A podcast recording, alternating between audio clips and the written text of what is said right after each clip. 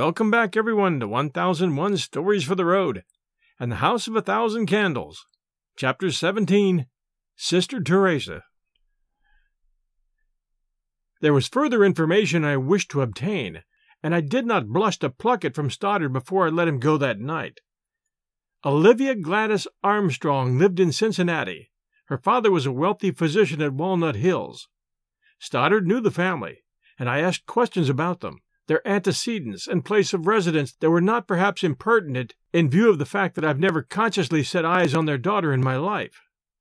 As I look back upon it now, my information secured at that time, touching the history and social position of the Armstrongs of Walnut Hills, Cincinnati, seems excessive, but the curiosity which the Reverend Paul Stoddard satisfied with so little trouble to himself was of immediate interest and importance.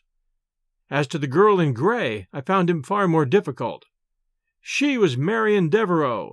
She was a niece of Sister Theresa. Her home was in New York, with another aunt, her parents being dead, and she was a frequent visitor at St. Agatha's. The wayward Olivia and she were on excellent terms, and when it seemed wisest for that vivacious youngster to retire from school at the mid year recess, Miss Devereux had accompanied her home, ostensibly for a visit, but really to break the force of the blow. It was a pretty story, and enhanced my already high opinion of Miss Devereux, while at the same time I admired the unknown Olivia Gladys none the less. When Stoddard left me, I dug out of a drawer my copy of John Marshall Glenarm's will and reread it for the first time since Pickering gave it to me in New York. There was one provision to which I had not given a single thought, and when I had smoothed the thin typewritten sheets upon the table in my room, I read it over and over again, construing it in a new light with every reading. It read, Provided, further, that in the event of the marriage of said John Glenarm to the said Marian Devereux, or in the event of any promise or contract of marriage between said persons within five years from the date of said John Glenarm's acceptance of the provisions of this will, the whole estate shall become the property absolutely of St. Agatha's School at Annandale Wabana County, Indiana, a corporation under the laws of said state. Well, bully for the old boy, I muttered finally, folding the copy with something akin to reverence for my grandfather's shrewdness in closing so many doors upon his heirs. It required no lawyer to interpret this paragraph. If I could not secure his estate by settling at Glenarm for a year, I was not to gain it by marrying the alternative heir.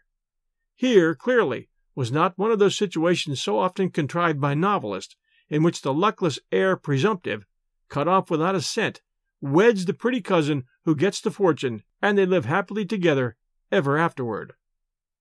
John Marshall Glenarm had explicitly provided against any such frustration of his plans. Well, bully for you, John Marshall Glenarm! I rose and bowed low to his photograph. On top of my mail next morning lay a small envelope unstamped, and addressed to me in a, in a free running hand. Ferguson left it, explained Bates. I opened it and read it. If convenient, will Mr. Glenarm kindly look in at St. Agatha's some day this week at four o'clock? Sister Theresa wishes to see him. I whistled softly. My feelings toward Sister Theresa had been those of utter repugnance and antagonism. I had been avoiding her studiously, and was not a little surprised that she should seek an interview with me. Quite possibly she wished to inquire how soon I expected to abandon Glenarm House, or perhaps she wished to admonish me as to the perils of my soul. In any event, I liked the quality of her note, and I was curious to know why she sent for me. Moreover, Marian Devereux was her niece, and that was wholly in the sister's favor. At four o'clock I passed into St. Agatha territory and rang the bell at the door of the building where I had left Olivia the evening I found her in the chapel. A sister admitted me, led the way to a small reception room where, I imagined, the visiting parent was received, and left me. I felt a good deal like a schoolboy who has been summoned before a severe master for discipline. I was idly beating my hat with my gloves when a quick step sounded in the hall, and instantly a brown clad figure appeared in the doorway. Mr. Glenarm? It was a deep, rich voice, a voice of assurance, a voice, may I say, of the world. A voice, too, may I add, of a woman who is likely to say what she means without ado. The white band at her forehead brought into relief two wonderful gray eyes that were alight with kindliness. She surveyed me a moment, then her lips parted in a smile. This room is rather forbidding. If you will come with me. She turned with an air of authority that was part of her undeniable distinction, and I was seated a moment later in a pretty sitting room, whose windows gave a view of the dark wood and frozen lake beyond. I'm afraid, Mr. Glenarm, that you are not disposed to be neighborly, and you must pardon me if I seem to be pursuing you. Her smile, her voice, her manner were charming. I had pictured her a sour old woman who had hidden away from a world that I had offered her no pleasure. The apologies must all be on my side, Sister Theresa. I have been greatly occupied since coming here, distressed and perplexed even. Our young ladies treasure the illusion that there are ghosts at your house, she said, with a smile that disposed of the matter. She folded her slim white hands on her knees and spoke with a simple directness. Mr. Glenarm, there is something I wish to say to you, but I can say it only if we are to be friends. I have feared you might look upon us here as enemies. That is a strong word, I replied evasively. Let me say to you that I hope very much that nothing will ever prevent your inheriting all that Mr. Glenarm wished you to have from him. Thank you. That is both kind and generous, I said, with no little surprise. Not in the least. I should be disloyal to your grandfather, who was my friend and the friend of my family, if I did not feel kindly toward you and wish you well. And I must say for my niece, Miss Devereux, I found a certain pleasure in pronouncing her name. Miss Devereux is very greatly disturbed over the good intentions of your grandfather in placing her name in his will. You can doubtless understand how uncomfortable a person of any sensibility would be under the circumstances. I'm sorry you have never met her. She's a very charming young woman whose happiness does not, I may say, depend on other people's money. She had never told, then. I smiled at the recollection of our interviews. I'm sure that is true, Sister Theresa. Now I wish to speak to you about a matter of some delicacy. It is, I understand perfectly, no business of mine how much of a fortune Mr. Glenarm left. But this matter has been brought to my attention in a disagreeable way. Your grandfather established this school. He gave most of the money for these buildings. I had other friends who offered to contribute, but he insisted on doing it all. But now Mr. Pickering insists that the money, or part of it at least, was only a loan. Yes, I understand. Mr. Pickering tells me that he has no alternative in the matter, that the law requires him to collect this money as a debt due the estate. That is undoubtedly true, as a general proposition. He told me in New York that he had a claim against you for fifty thousand dollars. Yes, that is the amount. I wish to say to you, Mr. Glenarm, that if it is necessary, I can pay that amount. Pray do not trouble about it, Sister Theresa. There are a good many things about my grandfather's affairs that I don't understand, but I'm not going to see an old friend of his swindled. There's more in all this than appears. My grandfather seems to have mislaid or lost most of his assets before he died, and yet he had the reputation of being a pretty cautious business man. The impression is abroad, as you must know, that your grandfather concealed his fortune before his death. The people hereabouts believe so, and Mr. Pickering, the executor, has been unable to trace it. Yes, I believe Mr. Pickering has not been able to solve the problem. I said it, and I laughed. But of course, you and he will cooperate in an effort to find the lost property. She bent forward slightly. Her eyes, as they met mine, examined me with a keen interest. Why shouldn't I be frank with you, Sister Theresa? I have every reason for believing Arthur Pickering is a scoundrel. He does not care to cooperate with me in searching for this money. The fact is that he very much wishes to eliminate me as a factor in the settlement of the estate. I speak carefully. I know exactly what I'm saying. She bowed her head slightly and was silent for a moment. The silence was the more marked from the fact that the hood of her habit concealed her face. What you say is very serious. Yes, and his offense is equally serious. It may seem odd for me to be saying this to you when I'm a stranger, when you may be pardoned for having no very high opinion of me. She turned her face to me. It was singularly gentle and refined, not a face to associate with an idea of self seeking or duplicity. I sent for you, Mr. Glenarm, because I had a very good opinion of you, because, for one reason, you are the grandson of your grandfather. And the friendly light in her gray eyes drove away any lingering doubt I may have had as to her sincerity. I wish to warn you to have a care for your own safety. I don't warn you against Arthur Pickering alone, but against the countryside. The idea of a hidden fortune is alluring. A mysterious house and a lost treasure make a very enticing combination. I fancy Mr. Glenarm did not realize that he was creating dangers for the people he wished to help. She was silent again, her eyes bent meditatively upon me, and then she spoke abruptly. Mr. Pickering wishes to marry my niece. Ah, I've been waiting to hear that. I'm exceedingly glad to know that he has so noble an ambition. But Miss Devereux isn't encouraging him, as near as I can make out. She refused to go to California with his party. I happen to know that. That whole California episode would have been amusing if it had not been ridiculous. Marian never had the slightest idea of going with him, but she is sometimes a little, shall I say, headstrong? Please do. I like the word, and the quality. And Mr. Pickering's rather elaborate methods of wooing? He's as heavy as lead, I declared. Those methods of wooing amuse Marian up to a certain point. Then they annoy her. She has implied pretty strongly that the claim against me could be easily adjusted if Marian marries him. But she will never marry him, whether she benefits by your grandfather's will or however that may be.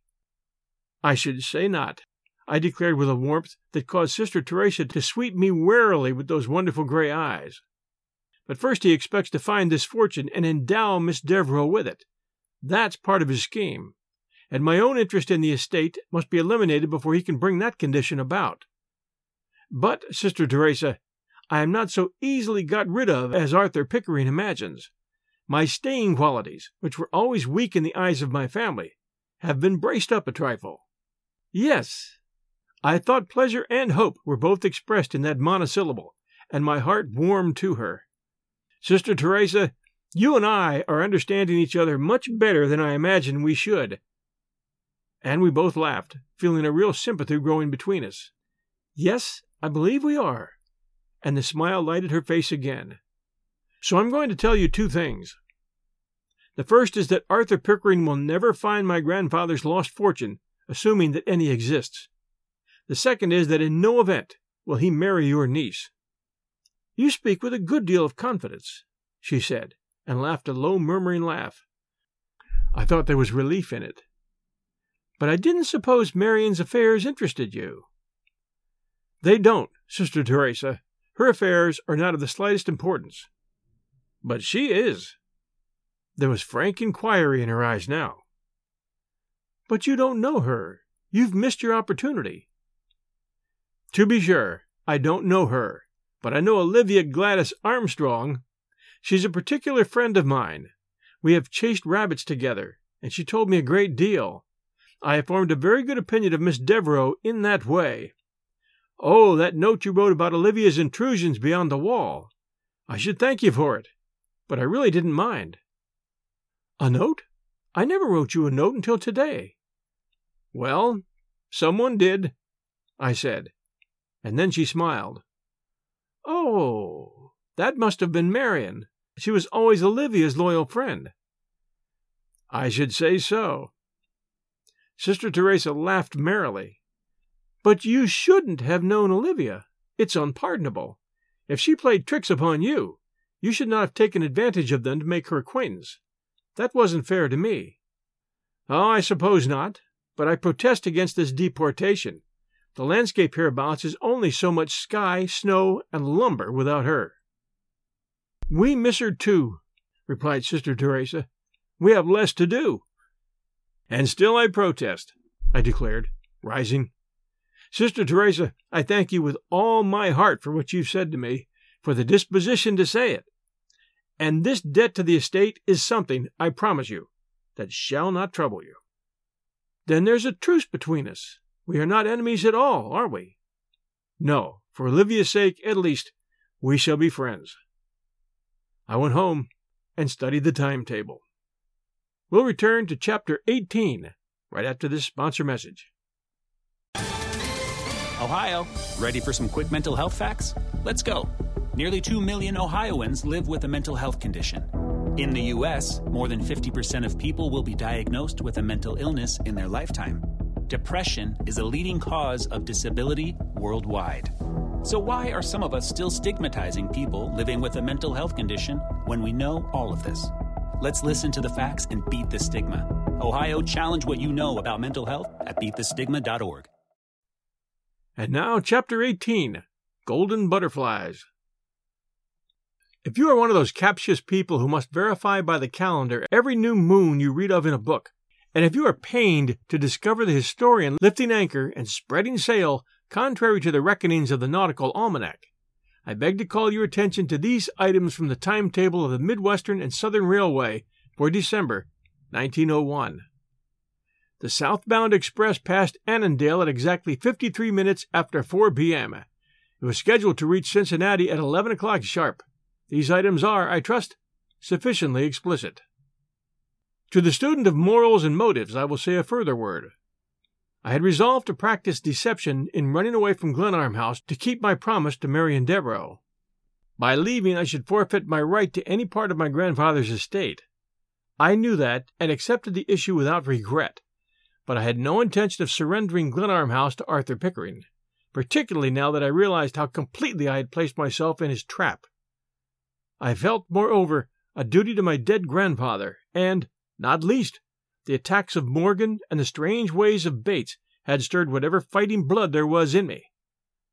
Pickering and I were engaged in a sharp contest, and I was beginning to enjoy it to the full, but I did not falter in my determination to visit Cincinnati, hoping to return without my absence being discovered.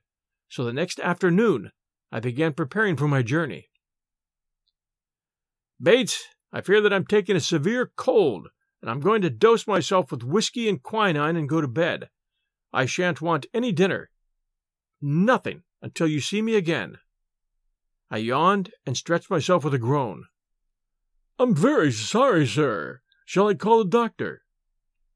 Not a bit of it. I'll sleep it off and be as lively as a cricket in the morning. At four o'clock, I told him to carry some hot water and lemons to my room, bade him an emphatic good night, and locked the door as he left.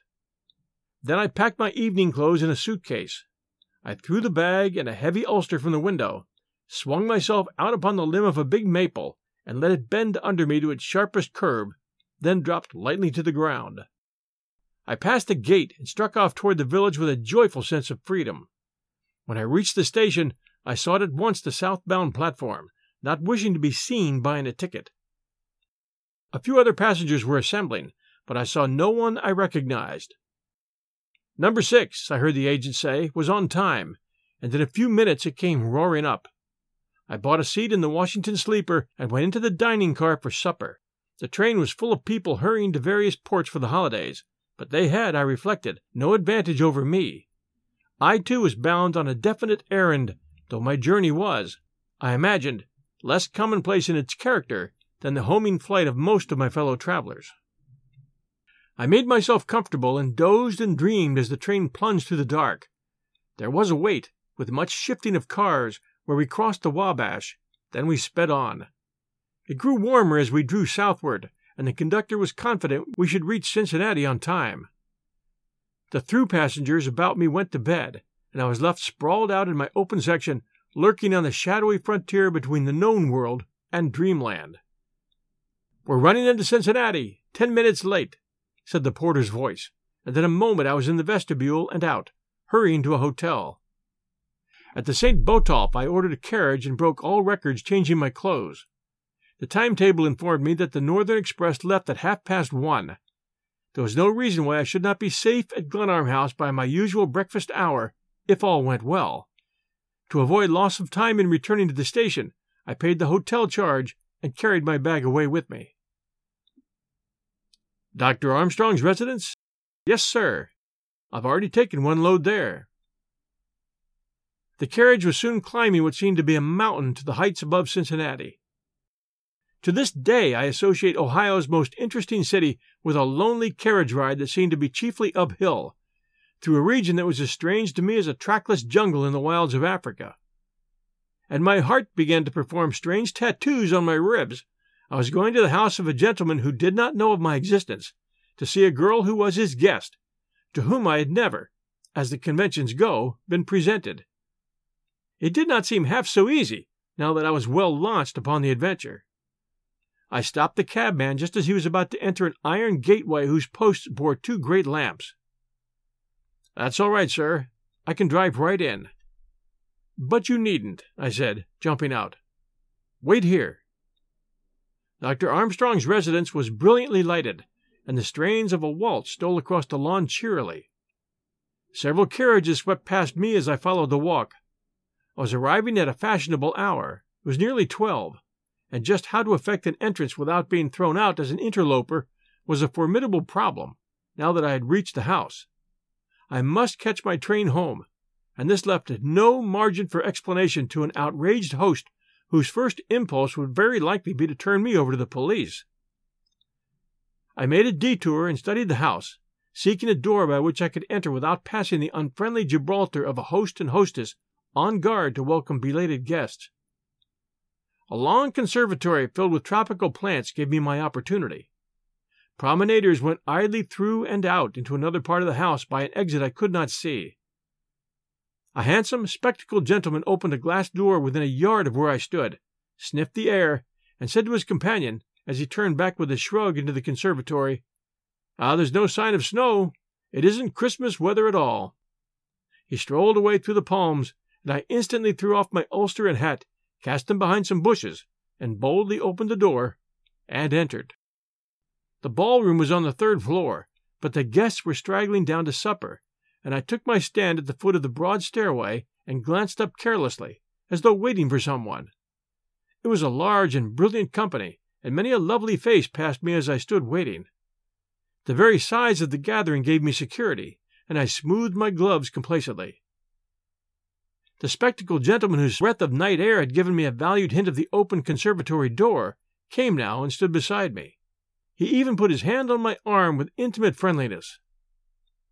There was a sound of mirth and scampering feet in the hall above, and then down the steps, between the lines of guests arrested in their descent, came a dark, laughing girl in the garb of Little Red Riding Hood, and general applause and laughter. It's Olivia! She's won the wager! exclaimed the spectacled gentleman, and the girl, whose dark curls were shaken about her face, ran up to us and threw her arms about him and kissed him. It was a charming picture. The figures on the stairway, the pretty, graceful child, the eager, happy faces all about. I was too much interested by this scene of the comedy to be uncomfortable. Then, at the top of the stair, her height accented by her gown of white, stood Marian Devereux, hesitating an instant, as a bird pauses before taking wing, and then laughingly running between the lines to where Olivia faced her in mock abjection.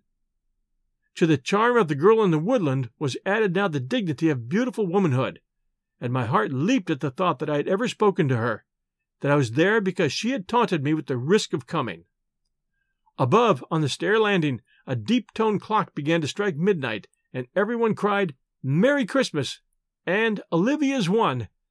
And there was more hand clapping, in which I joined with good will. Someone behind me was explaining what had just occurred. Olivia, the youngest daughter of the house, had been denied a glimpse of the ball.